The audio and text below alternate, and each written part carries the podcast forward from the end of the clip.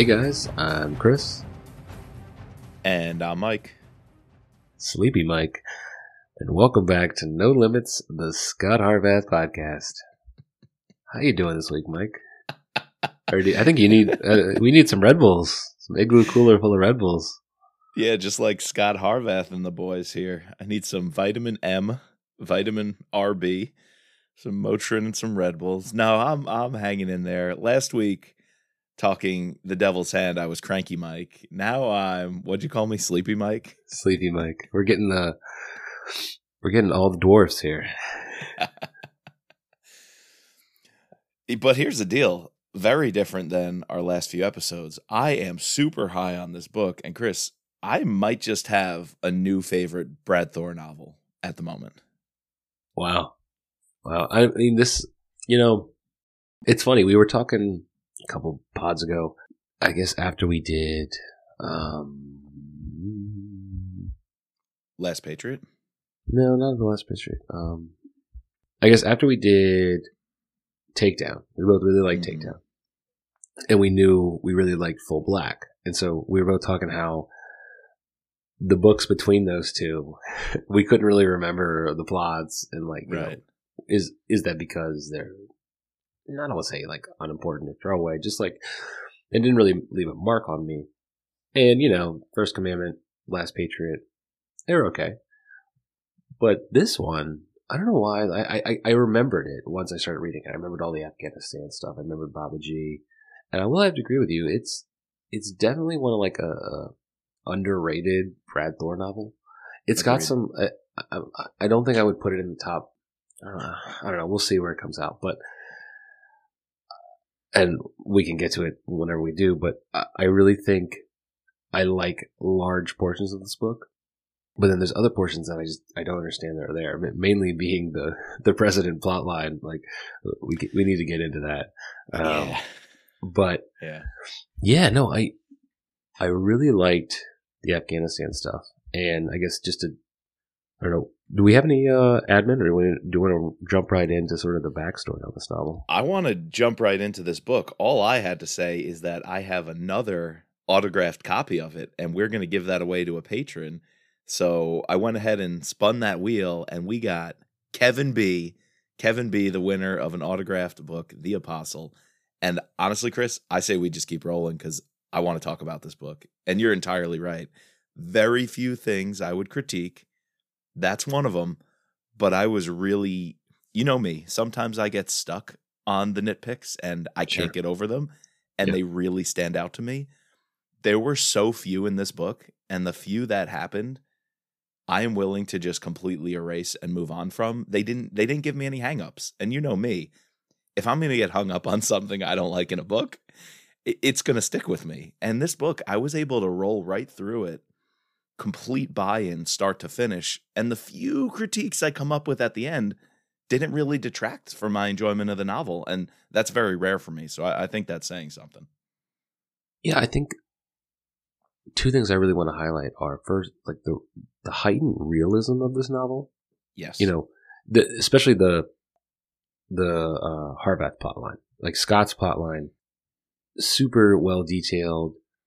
You could definitely tell the research is going into it, and I think coupled with that is how Brad is able to use Afghanistan as a character. And you know, I mm-hmm. haven't never been there, but I could tell he had like you know this appreciation for it but also like you know wanted to highlight you know these ideas of what this country is what it what it could be how we get there and you know you found this article well one we have the the five facts which we have to go through but a second article highlighting it's kind of all about Brad. I think it came out around the time of Last Patriot and, and this novel, talking about him talking about his research, talking about the time he spent in the special operators um, union or special operators, special forces. I don't know what's operator, special forces operation over there to get research for this novel, or just to get research in general. And one of the things that he says in the novel is the fact that this is the way we win the war. And this is a yes. question I want to I want to talk to you about because it's very obviously very prescient, being that the war end well, quote unquote ended last year. But we win the war by connecting with the villagers and you know going village to village, building relationships. And I think that came through. And I, I almost feel like this novel is a was his way of uh, sort of commenting on what we were doing there, uh, what we should be doing there. And I would love to know like what Brad thinks about how it all ended last year. You know, I'm sure he's not happy about it. Like, you know, like Jack, Jack, Jack Carr is very public about like how it ended. Mm-hmm. It's very sad to see that any of the progress that you could say was made was literally overnight was stripped away.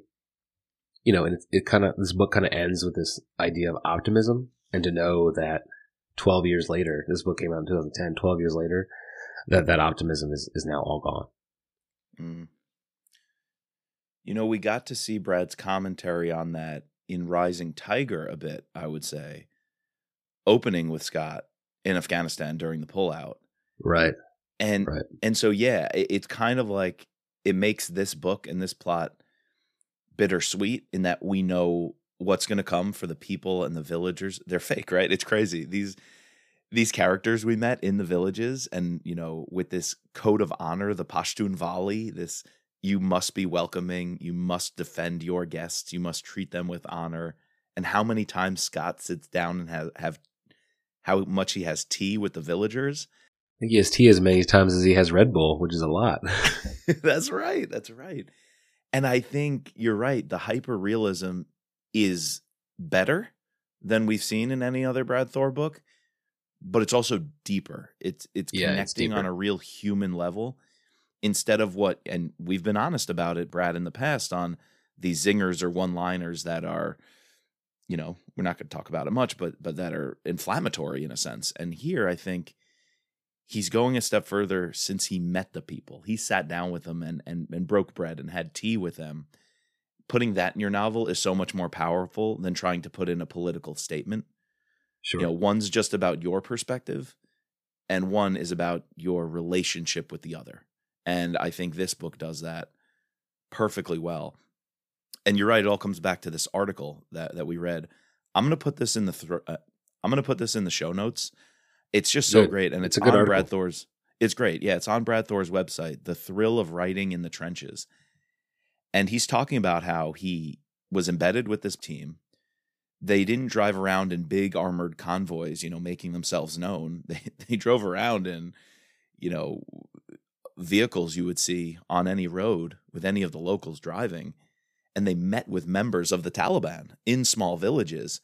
And he felt, even in those villages under the Taliban's watch at the time, they were still welcoming, the, the actual people were, that is, because of the code of honor. He was a guest there and their safety had to be guaranteed.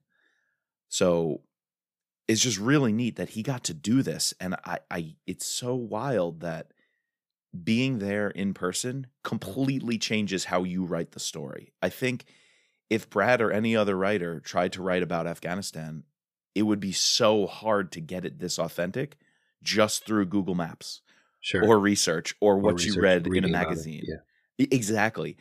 And it's so elevated by what he went through. And and that's both the deep stuff, but it's also some of the seemingly superficial stuff that ends up coming off as very authentic when I think it's either Babaji or Fontaine. One of them asked Scot, "Hey, show me your Afghan walk before we go in," and that was what Brad was taught. Brad was taught you walk with your hands behind your back, you shuffle as if your feet are ice skating without skates on. There's an Afghan gait, and I love how that comes up in the book a bunch of times. Same thing with the clothes that they were wearing, uh, different phrases that they say. The fact that he was able to get all that on the ground with our special ops guys going into villages, wearing the traditional clothing, learning how they walk. He grew out a beard for this, right? he, right. he grew out his beard just uh, for this trip. And then the sunglasses, right? Nothing identifies you as an American quicker than a pair of shades. He learned that when he was there from the guys on the ground, and now he could put it in his novel.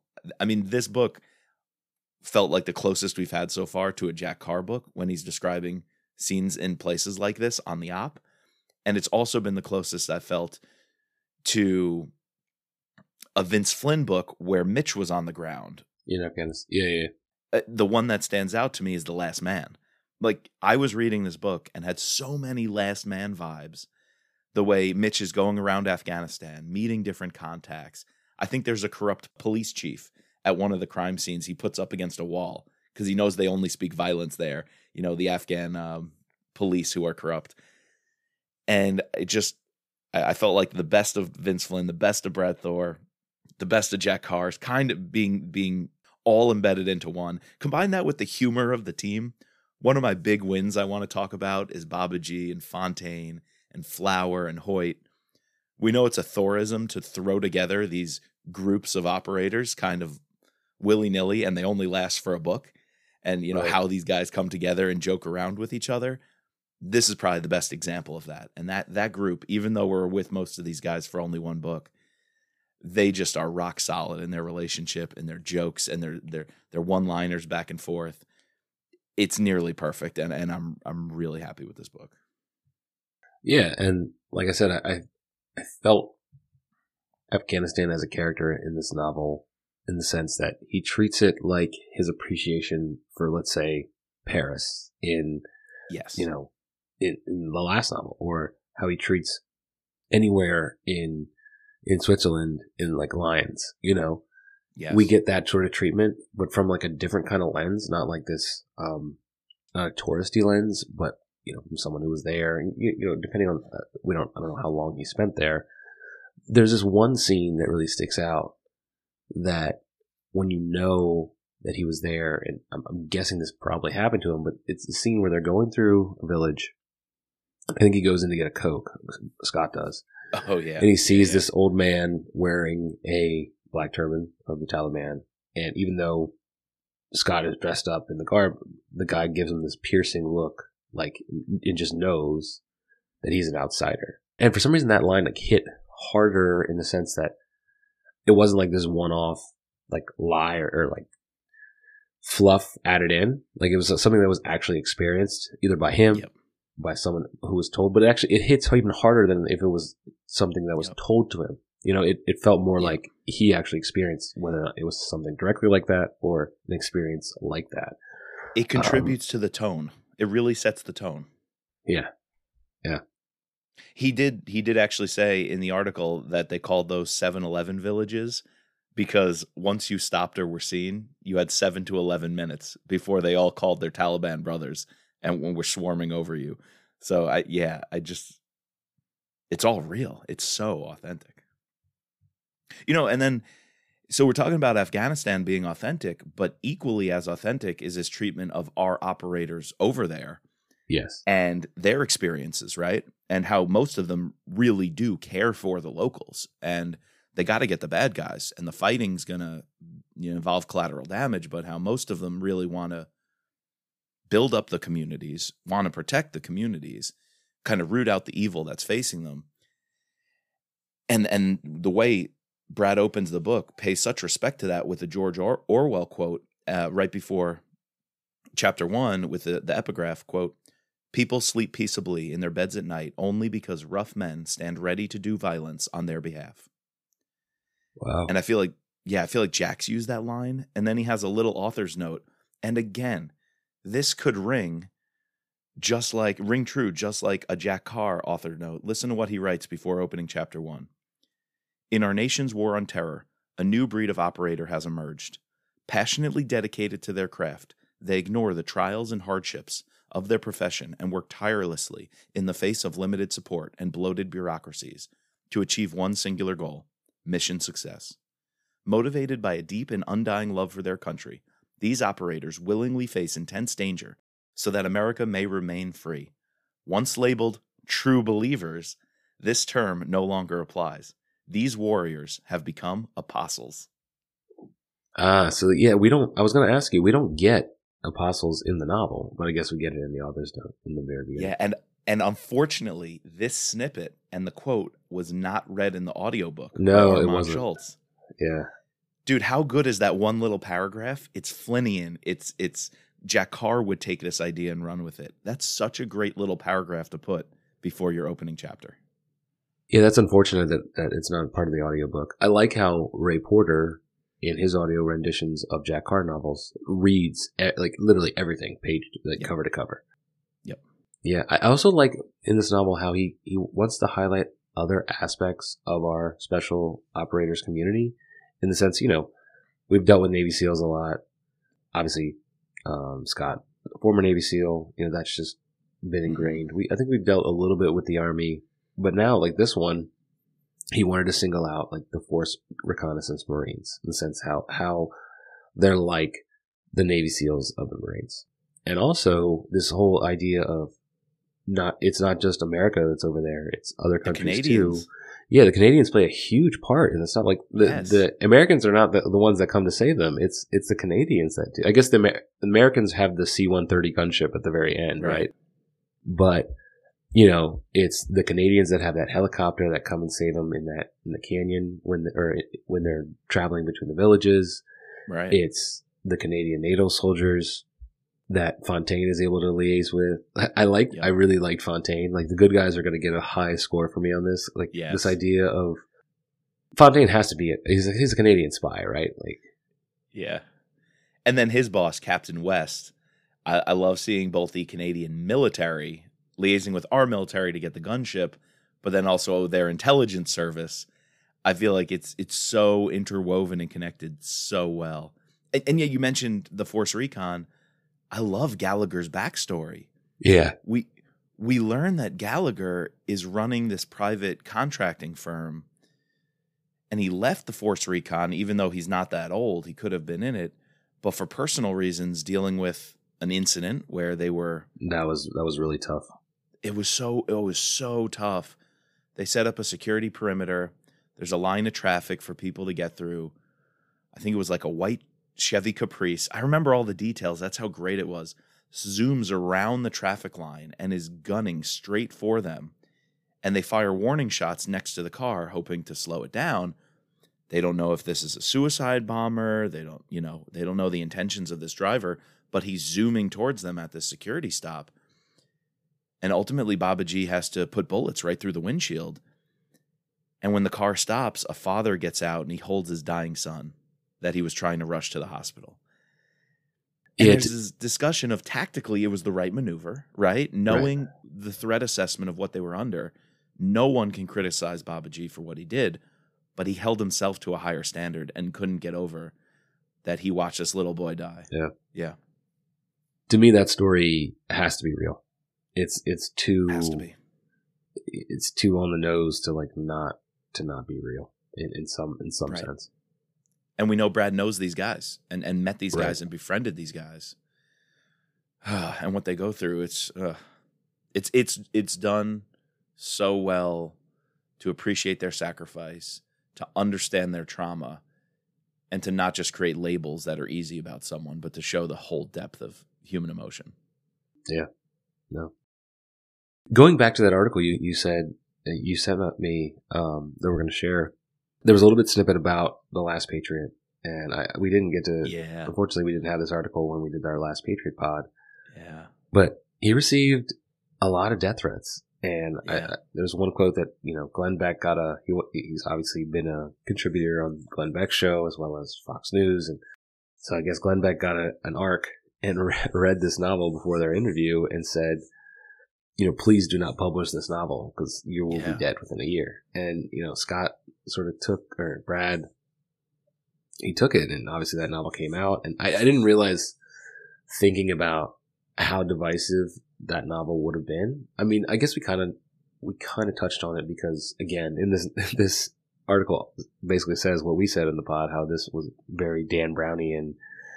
Uh, You know, this the article says that this is the Da Vinci Code of Islam, and that book, the Da Vinci Code, was very divisive in the Catholic community. So it only makes sense that he would have you know fatwas put out against him, and, and it was banned in Saudi Arabia.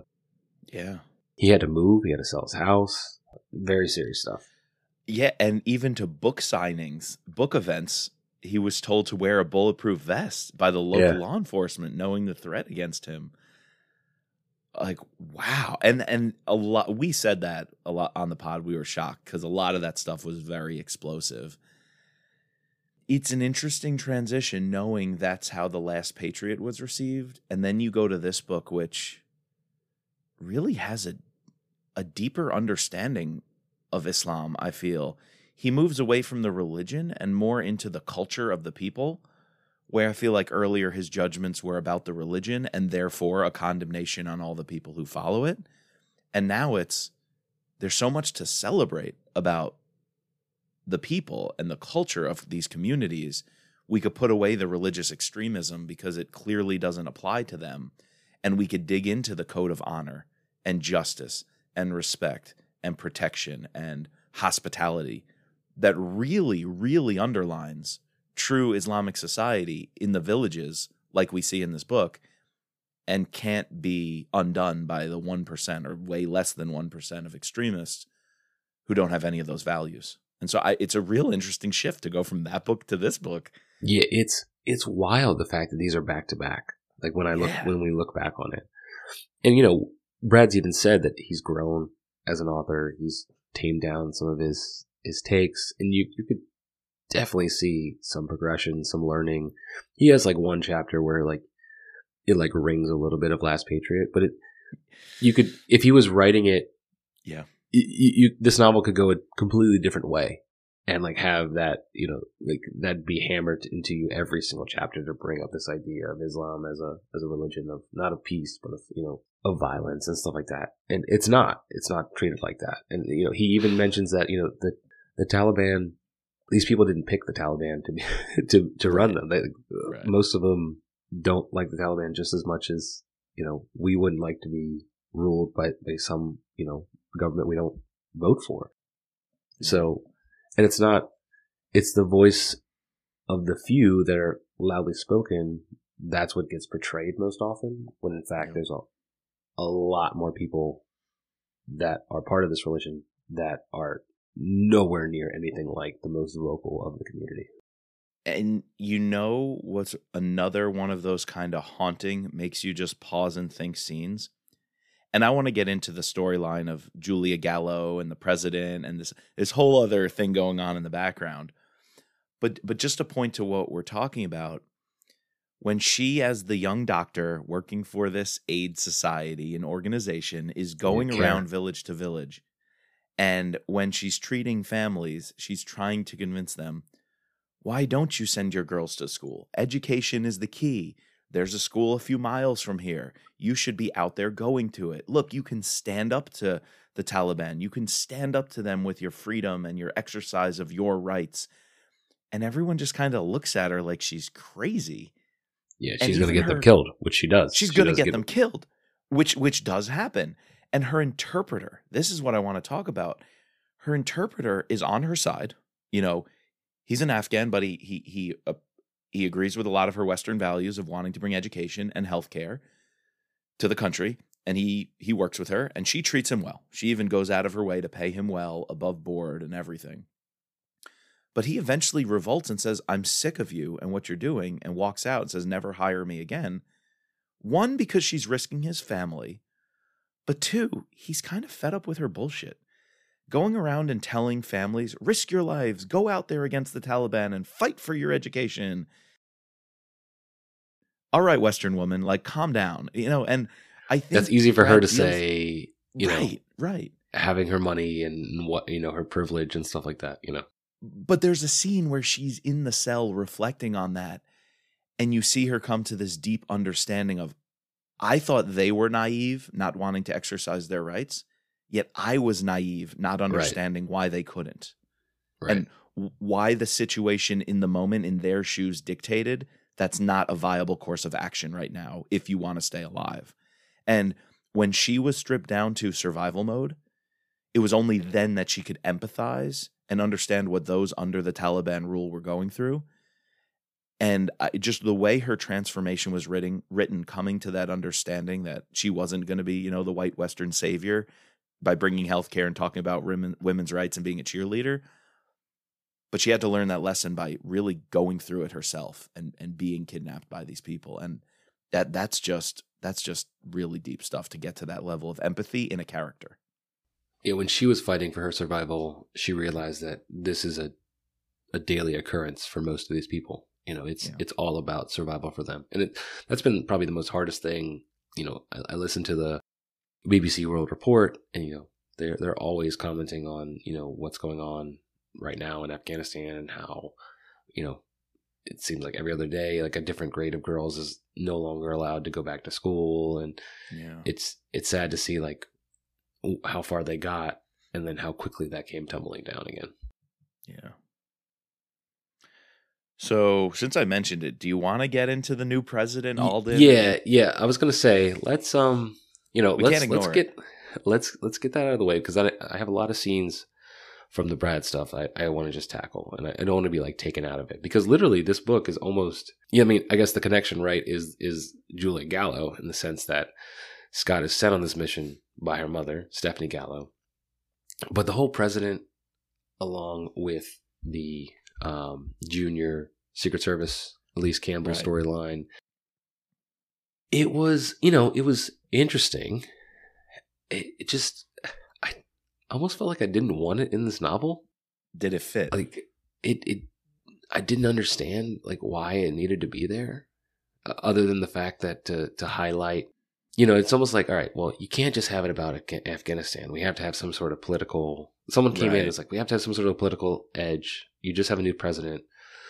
let's you know have him in you know have him have to resign or something it it, it rang of, a, of an anthony cook to me like of the last uh, you know uh yeah. Mitch Rapp novel we got. I don't know. Like, what did you think about this whole idea about how he has this secret and he covered up, you know, the this affair that he was having and allowed her to drive off, and she ended up killing like four people along with herself. Yeah. I mean, the, the the whole detective like aspect of it was interesting in the sense of like she was a good detective, and like I would have read a novel about Right. a Secret Service agent who hears something and has to you know go into it, but it just it didn't Yeah. fit in this Brad Thor novel. So that saved it for me. And I- I I had to be a little generous here because while I was a little perturbed with the fact that it took me out of Afghanistan and the stuff I loved so much with Scot and the boys operating on the ground, I had to realize we're going to move away from that. There has to be another plot line. There has to be another setting outside of Afghanistan. So I tried to say I'm okay with it. But then a few other little things saved it. And one was that detective work. I, I did like this idea of we're not being told the president had the affair. We're not being told he killed her and drive her off a cliff or whatever into Lake Ted Kennedy style, whatever. But instead, it was all told through this junior Secret Service agent going to Carolyn Leonard, who is like this titan, this old school, this old guard everyone looks up to of a former, you know, generation of class, you know, the classy Secret Service agent. And she trusts her and they they have a great chat. And then I really liked when she goes out to the Hamptons and she meets with her friend the the police detective out there. And she that that lady was so New York. It's uh, so Long Island. It's unbelievable. And so I was just enjoying it along for the ride with the mouth that she had on her and describing how she used her looks and was unapologetic about it to move up the ranks and and she talks about the Yankees and all this. Like I just thought it was a lot of fun the detective work and the different people she's going to. And then finally the reveal is pretty neat that it's like the first lady was involved in this and different uh, scumbags in the Secret Service were involved in this. In this, and what it led to was a cool dynamic of what does happen when an agent on duty hears something and gets the tea. You know, do you spill the tea with friends? And there's clearly re- people who do have a reputation of being the ones who want to just gossip, but she's actually doing it for this this code she has, which says, "I can't do nothing about this." An entire family was killed due to what these people did. Yeah. This negligence, right? Of letting this. She was like what a new media person on the president's campaign. She was like this young hotshot, di- probably director of social media would be the equivalent today. And so she has access to the Aldens and the first lady. And I thought the dynamics in the Secret Service were cool. I I actually would like to ask somebody like Chris Albanese, you know, of the Right. Crew Reviews podcast. You know, the way they're talking about what do you do if you hear a secret on duty? Who do you pass it to? If you do pass it up the chain of command, that just shows you're not doing your job properly. Isn't your job just to protect and defend at all costs? And you don't hear anything? Aren't you supposed to put the blinders on to stuff like this? I thought it raised some in- interesting questions in that regard. No, I, I agree that like it, it it doesn't totally tank the novel for me, and that's why I think like this is probably sitting, you know, right around top five, maybe just outside looking in, because of that stuff. Because of this, I, I think even one of the senior service Secret Service agents says like, how can we expect to do our job correctly if we, you know, essentially tattletale on these people, Mhm. and then they're Right. just going to push us away. We and then we can't even get closer. We, we can't do our job unless we are this this force that can just be beside them and and literally ignore everything. But you know, I guess those questions are interesting. This idea of you know the detective work and, and how a secret service a young secret service agent would go about doing this you know that was Yeah. compelling it just like I, it, was out of place. I'll agree. the the other thing that like kind of bugged me was the fact that Brad uh, Scot took this job. I, I Mm. guess it shows his respect for the office in the sense that right, a president, even he, when he doesn't vote, didn't vote for, doesn't like an American is over there. He's gonna, you know, when the money's right, he, he's gonna he's gonna take it. You know, if he had known that this, if he had known like what what Elise Campbell finds out, do you think he still takes the job? I'm, I'm gonna say probably yes, because you know Stephanie Gallo is probably. I mean, they don't like say she's complicit in it, just like she had the event at her house, but she's definitely helpful in the sense of covering it up. right, exactly. And I don't know, that just rubbed me the this idea of like my character taking a job from these corrupt people. But I guess, you know, that's real life and you just gotta you gotta sort of comp- compartmentalize and, and move on, especially when someone an American is in danger and it it's your job to do that. Right. Another angle which makes it interesting, and again, something I really should reach out to Chris about, is there's a changing of the guard with the presidential transition. And and you and I have both said we're really interested with presidential transitions in these thriller novels. Now we're gonna get another And- one in the next novel. Right, that's going to come up soon. So I really like this idea too of the exodus, how a bunch of Secret Service quit and Carolyn Leonard is one of them. And while we were built up to really like her in the last few books, she's made a few appearances. She quit, yet director Holland, he kind of resents people for it. And so the presidential transition created this divide of those who couldn't personally find it within themselves to do their job for someone that they didn't agree with the politics on or or didn't feel was leading the office of the presidency into the right place. Yet there's those of like Holland who say that doesn't matter. We put all that aside and we do our job. So a little bit of a big quote, but it's lines like this that save for me this B plot. So it as B plots go, it's not the best one, and it's certainly not that integrated. You know, but it's definitely not the worst. yeah, it's not like an A and a B plot. It's like an A and a Z plot. They almost have nothing to do with one another. The only connection literally is the fact that Stephanie Gallo is Hired Julie Scot. Gallo's mom and hired Scot. Yeah. Like they have they have one chapter together and That's it. Some correspondence via email throughout. But literally no other connections. Oh, and I guess at the end he sees that Alden resigns, like when he's they're in the the place. Which makes a kind of cool bookend, right? Because Alden is set up as a president in the beginning who's gutting the special ops The intelligence, the- yeah. the intelligence community. And when Scot even says we needed major overhauling at the CIA, but this is not it. Gutting it and handcuffing them from doing their jobs is not what we were talking about. Yet this president ran on a platform of doing just that and is now doubling down.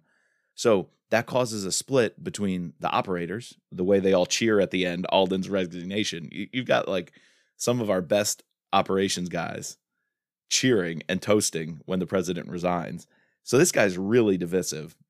And he even splits the Secret Service with this quote While Holland would have preferred the president be surrounded by more experienced agents, there had been such a mass exodus after the election, he could do nothing more than make sure that the people that the president did have were the absolute best that the Secret Service could provide. Quietly, though, Holland resented the hell out of his colleagues who had taken early retirement rather than serve under President Alden. As far as he was concerned, they were a disgrace to the Secret Service. No matter how much they didn't care for the new POTUS, they should have still been able to carry out their commitment to protecting the person who held the office. The Exodus had destroyed many friendships and poisoned many more to the point that they were as good as ruined. That's is is that real? Does that happen when a president comes in? Do Secret Service members just quit and there's this divide by people who used to be friends? Yeah, so I, I was thinking about this because right, this is this comes out in 2010. Barack Obama just took over as president two years earlier. So this book was written 2009, the first year of his or the second year of his presidency, right? So Like, did this just happen? yeah, I don't know if it was like something that he had had cooking, you know, wanted to talk about, or if this is something like he found out through sources happening at at the current time. I don't know. It'd be something. I who knows what what people would say, or if they would say anything. But it raises a good point in the sense that if you have that job, again, how do you compartmentalize this idea Right. of you have to respect the office? and you should respect the office no matter who the person is you, you you can't respect you don't have to respect the person but you have to respect the the president you know like the, the Yeah. office of the president so But it's real interesting that we get Carolyn Leonard, who is one of those who quit. And now Holland, who we also like, is saying he despises people like that. Like that's that's a that's a that's a move. it's a harsh quote it's a very harsh quote It's, it's got to be real though. Again, just like some of the Afghanistan stuff, Brad's really tapping into something that I bet he's heard from, you know, the real life, op- uh, the real life characters who right this is their, this is this is real life for them. all right let's uh you want to get into some of this afghanistan plot because it is it is I do. juicy I It- really do. it- you know, as soon as Brad gets over there, Scot gets over there, we kick off. We we meet a, a cast of characters. I guess we should also mention that there's this, you know, what's the name? What's Wak's brother? Like, like the leader of the Tal, like the, Uh, Masood. the Taliban, Masood. Yes, Mullah, Mullah Masood. So there's the, there's this Russian. There's Mullah Masood. He's the one who's taken Gallo. They want to trade Gallo for Mustafa Khan. Mustafa Khan, you know, this bomb maker, um, and it's all a plot. Which it, this other there's another detail in here that's definitely a Thorism, like adding in. I want I meant to look up to see if the uh, oh, was it the Lake of Diamonds or the, the Lake of Glass is like a real I- like story. I couldn't find anything on it.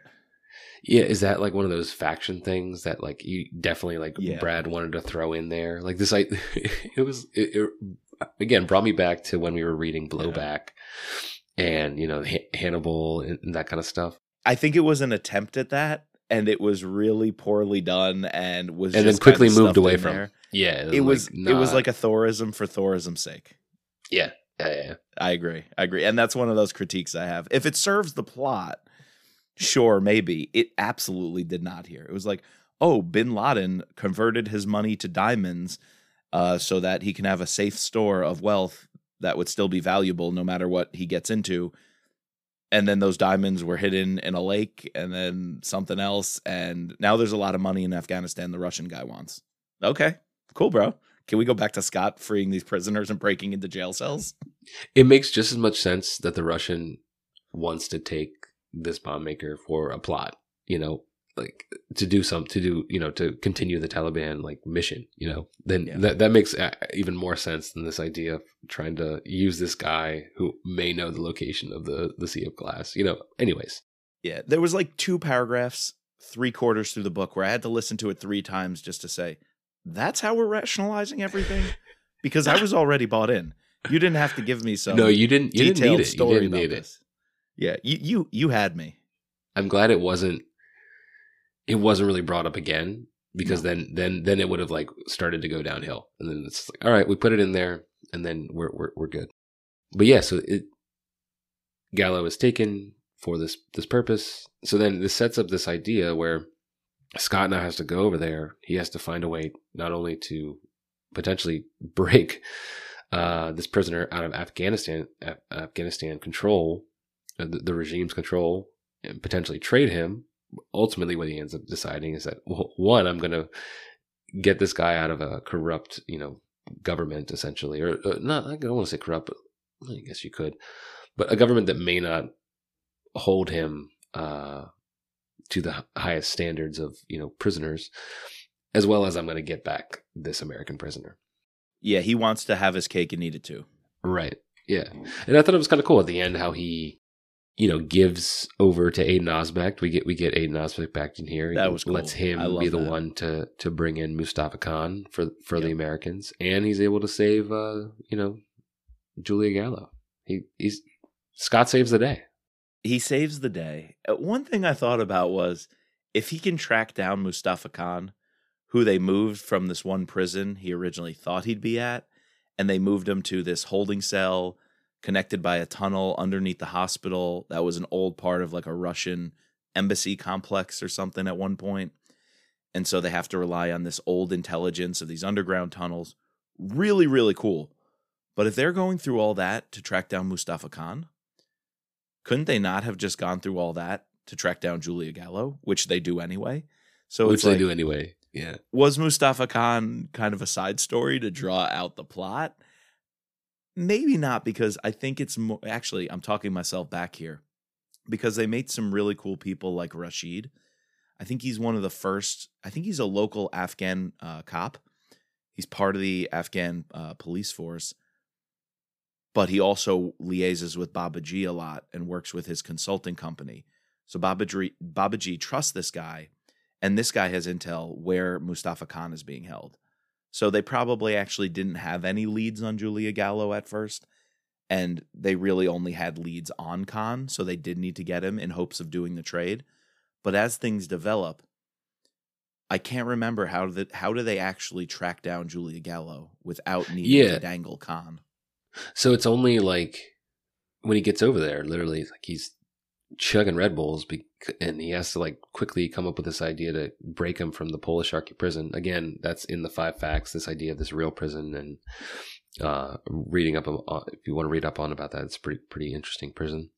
But yeah, so they they know that where he will Where be, and then, yeah. then they find out that he's being moved to this you know ex Russian embassy, and so then they have to go to the hospital. And it's to the hospital That's right. When he's you know they they have the whole idea at the hospital where they go underground and, and they they take out some people. Like that scene was cool like when they're going you know they they dress up as as surgeons and, and go super cool. through the grates but you know he saves that one doctor's life in when when they're when they first go to the hospital. And it's that that one doctor who comes back to them and says oh by the way Right. i just treated this boy who had a broken nose. And he says that There's a Western woman. they overheard something about a Western woman, and like that You're that's right. the oh, this is the Western woman. Let's go out to that village and let's see. You know, if it's not Dude. Julia, then it's another Western woman. You know, Right, it's another prisoner. I forgot that connection because I really like the hospital scene of breaking Khan out from the underground tunnels and all of their espionage work. And then I also really liked how they were kind of canvassing the hospital, trying to see what's what. And they met that one. Was he a Marine? One of the doctors yeah, who was also Marine. So now they had a contact who probably knows a little bit what's going on. There's that fight in the in the waiting room, and he saves the other doctor from an angry patient who was trying to steal his gun. because he told him that his wife was dead. Yeah, Right, right, right. Because they got bad news, and he was pissed. But all of that really does connect to the Julia Gallo story, so it makes sense that Scot's just following leads, and that's why he couldn't just spring Julia Gallo from the get go because they didn't Right. have that tip. Yeah, doing the hospital stuff, the operation, the hospital got them the tip that they needed, and then he decided to follow that path, which is when they went to Jalalabad and traveled cross country, and which led to some of my favorite scenes, which was when they're in a lot of the smaller villages, finally leaving Kabul, and we really see the Pashtunwali in action when Scot knows he has to meet with the village elder. I forget the name for the elder in each village. the Shura. The Shura, yeah. The Shura really has to grant permission. And if granted permission, then you're 100% protected by the people of that village. Like, you've been welcomed. the leader of the community, the elder of the community, brought you in. And then once that happens, Scot actually works with the teenage boy who originally tried to grope Julia and he realizes he's a valuable asset.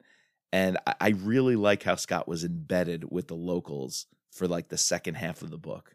What did you think of all those meetings where they're having tea and they're negotiating? And a lot of the locals are like, we'll scratch your back if you scratch mine. Can we get an electricity station? Can we get, you know, a water pump, some development built for us? And Scot desperately promises, I will do everything I can to get you these things and the grant money to come through to develop your town, your village. And they have a really honest relationship about that. Yeah, and it, it stems from right this uh, this plot orig- originally to go into the the village under the guise of working for this NGO, this clean water action, right. which they do something with wells. And so when he shows up and he actually does an about face, and it's like I'm at, I'm here about the American woman, and all they're like is like, wait, so we can't get a clean well? Like, yeah, you're telling you're telling me we're not going to be able to get that? Like, and then at the very end, it's like, all right, well, we'll give you the information, but we need we need a well. He's like, no, no, no, no wait, I'm I'm not actually from the the clean water action. I'm I'm here just to get the woman. He's like, then finally, yeah. he's like, you know, if he realizes again, like this is something that Brad says in that article, what comes through in the novel, you the way you gain trust, and I think even like one of the the reasons that he brings Fontaine on this mission, and Fontaine even, I guess, you know, decides to risk his life is because all the connections and you know, sort of favors he's going to build interacting with these people is going to be great for all of his intelligence gathering yeah. in, the future. You know, knowing because yeah. because Brad or you know because Scot knows that Fontaine is a spy, even though he says he, he's yeah. just a contractor. Yeah, those are some of my you know my most favorite scenes. Just being immersed in right. you know this area. Um, very captivating. Very like I, I just wanted to keep reading. Yeah. This leads to right when they're rolling up, their plan yes. has to takes a quick snag because you know the Russian killed the father of, of this of this uh, kid who had a broken nose. Yeah, along with two cousins, and this leads to uh, the the NATO soldiers coming around and encircling because they find out that there's three dead bodies. What the hell's going on? And Fontaine pulls the strings again. Canadian right. intelligence gets us what we need uh, uh again. Another time where all of this comes to a head of needing to build relationships. And I know it comes later in the action, but they when they really want to get Julia and they're going to snatch her and know where she is, the Taliban have her so heavily guarded.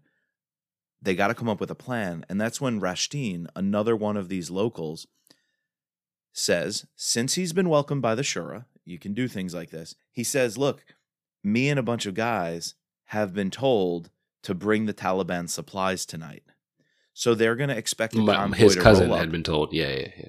They're going to let us through, and you can be embedded with us, and you can do what you need to do, but we'll take you in. And it's so cool how these four locals pack up kebabs, hot tea, hot soup. They wait until it's dark and cold at night, so the Taliban might be off guard. They roll up, they treat them with kindness, they serve them all this, and secretly Harvath and Fontaine are hiding in the back. And I just I just love how how they sneak in doing that. It's between that and sneaking in around the hospital and in the tunnel. So many really cool. You can't call them action scenes, but scenes of suspense where you're on the edge of right. your seat wondering what's going to happen. Yeah, when they're having to shuffle through the village wearing IR, they, you know, yes. those cool like cube strobe uh, IR strobe things that they place you know, not only on their vehicle, but you know, to mark various sites to be either targeted or, or in the case of Zawak, not not targeted. You know, again, not not really action, but but definitely suspenseful. I wanted to talk to you about Zawak, this this character, how he builds this relationship with the doctor. You know, he's ultimately the brother of you know, I guess the quote unquote bad guy. I, I didn't really feel Masood as like a huge villain, even though he is the villain he wasn't like a super big bad. Like, what did you? Th- I guess what did you think about Zawak? What did you think about Masood? So really like their relationship. Really like the dynamic, and I, I it, actually it, would it, call it humanized him. Like I, I, didn't feel like he was a villain because of this relationship. You know, He- he's supposed to be the villain. He's obviously the one who took, you know, kidnapped Julia. But you can see like he's he's just a human. he's he has a brother who he takes care of, who he loves. I don't know. It it did something I to would- me, you know. I agree. I agree. There's there's some sympathy there, more more for Zwak, which everyone picks up on. Oh yeah, yeah, yeah. That's why Harvath puts an IR strobe on him so that he does not get killed by the gunship and the cavalry. And Julia takes a liking to him and and really sympathizes with his situation. There is something with the brother giving him this um, weapon that doesn't fire and putting blue tape around it, and he feels proud carrying it around, and him getting his shoes right. He loves his basketball shoes uh, that the Russian brings for him, and his brother lets him have, but then takes away at the end when he thinks he's been naughty it humanizes them, but Masood is still the big bad. He Yeah. he's still No, a I know that, He's still like- a big bad. Maybe not on par with like these really truly sinister, you know, really bad Taliban clerics or mullahs who are so deep into it and radicalized.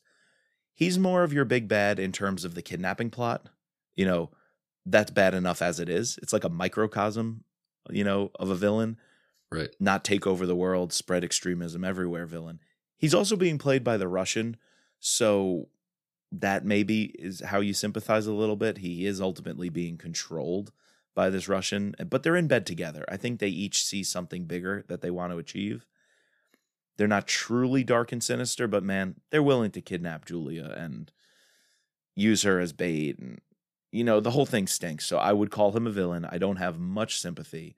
I definitely have more sympathy for Zwak, and I think he's written really well as a character. You know, he's as as Brad writes, mentally challenged, so he has some sort of disability. And I like how almost every character who encounters him has some sort of understanding and wants to embrace embrace this guy. Yeah, I think it's just another example of how people like this exist, and I think even Right. and sometimes they're exploited, and other times they're, you know, Right. brought in into the community, and it's just you know these people are they're people, whether or not they're evil or not, they they are people. Yeah. Yeah. No, I, I would agree that he's definitely Masood's the big bad here, but it's it, it's interesting how they didn't choose or, or Brad didn't choose to have like him and the Russian like plotting like another attack or you know plotting Mm-hmm. like they were they were trying to get you know enriched uranium to set off a nuke you know it Right. it, it was it was i liked how simple it I'm was glad. you know I agree. I agree. I agree. I'm a glad. I'm glad they're villains with a lowercase v. Yeah, it, it, i think like that added to the buy-in this idea of like Yes. all right they were really literally just after this girl one to trade to potentially get a, a, one of their fellow compatriots who is part of the cause and if they couldn't get him they were going to take the 10 million dollar ransom in the end you know like uh, exactly, and they're fine So, with that. Yeah. yeah And maybe maybe what pushes the envelope of them being bad is when they kill the villager who put up a protest that his son was disrespected when uh when Zawak hit him with the rifle. So there's some like they're sinister, they're going to kill these innocent people and go against the Pashtunwali code. But it didn't need to be any bigger than that. That was big no, enough didn't. for these. It didn't. I liked. I like that. Like it. it this definitely heightens the novel that it. It didn't have to be about uranium, a nuke, Yep. you know, Uh, yeah, exactly. a bioweapon attack, you know, like you know. stealing airplanes. Yeah. and they're going to crash them. I was, Yeah. you know what? Come to think of it, that's a big win for this book that Brad realized it doesn't have to be the world ending, you know, apocalypse kind of terrorist plot to be an engaging book. It could be a very simple story of the missions that our operators are on on a, you know, daily basis. And that's enough. That that's the real story. Yeah, this reminded me a lot of like I want to say season four or season five. No, it was season five. Four was in Germany of Homeland, where we're past like the all you know. Br- spoiler alert for a show that's been out for a long time, but we're past like the whole Brody, like he's you know a villain, and we're into like she's in Afghanistan and they've they've kidnapped people from the embassy, and you know like that in itself is also terrorism. But it just you know I don't know eh, this idea of not everything has to be doomsday. you, Right. you can still have a suspenseful and engaging and, and interesting story and plot in in one of these in a novel like this. I, I think I call that the Memorial Day syndrome of like I absolutely love Memorial Day by Vince Flynn. I, I forget if I put it first. I very well may have put that You did. as my You did. favorite book. Mine's Consent to Kill, and yours is Memorial Day. Yeah, and and I think I you know that that can be argued about, and I and I'd be open to criticism for that choice. But at the same time, not every book has to do that, right? The final action scene has to be some ridiculous, over the top. A nuke's about to blow up DC. Dude commandeers a helicopter, buries the nuke underneath a mountain. At the last minute, gets out, saves the world. I think, yeah, I think power to this book that it doesn't sink to that syndrome of let's just randomly all of a sudden have this world ending plot just because it's going to make it more exciting. No, what's more exciting is there are real people. It's that George Orwell quote from the beginning. There are real operators standing by in the night as the sentinels doing what Scot is doing in this book. And to me, that's the ultimate story. We don't need the save the world plot. Yeah.